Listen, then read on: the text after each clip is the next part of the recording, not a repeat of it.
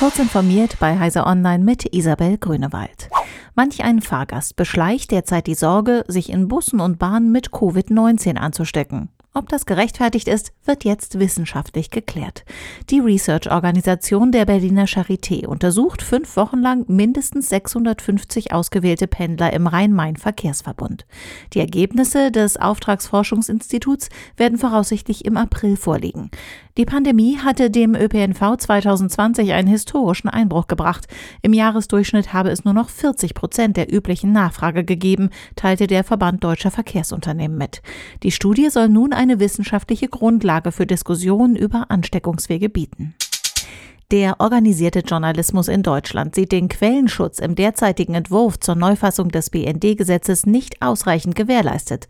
Zwar würden darin Vertraulichkeitsbeziehungen von Journalisten und Journalistinnen unter Schutz gestellt, der Gesetzentwurf müsse aber nachgeschärft werden, fordern Journalistenverbände, Verlage und öffentlich-rechtlicher Rundfunk.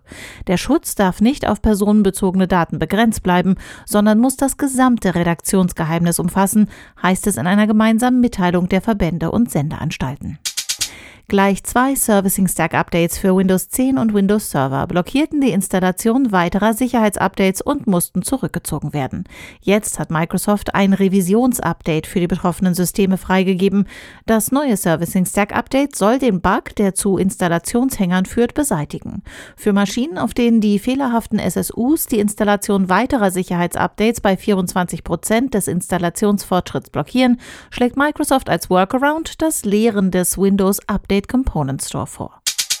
Perseverance ist am Mars angekommen und hat sowohl den Aufprall auf die Marsoberfläche überstanden als auch die Landung im Jezero-Krater geschafft. Die Landung war eine größere Herausforderung als beim Vorgänger Curiosity. Nicht nur ist die Masse diesmal deutlich höher, sondern auch das Landegebiet ist deutlich riskanter. Der Jezero-Krater wurde ausgewählt, weil dort vor langer Zeit ein Wasserbecken gewesen sein dürfte. Forscher hoffen, dort Hinweise auf früheres Leben zu finden und mehr über die geologische Geschichte des Mars zu erfahren. Diese und weitere aktuelle Nachrichten finden Sie ausführlich auf heise.de.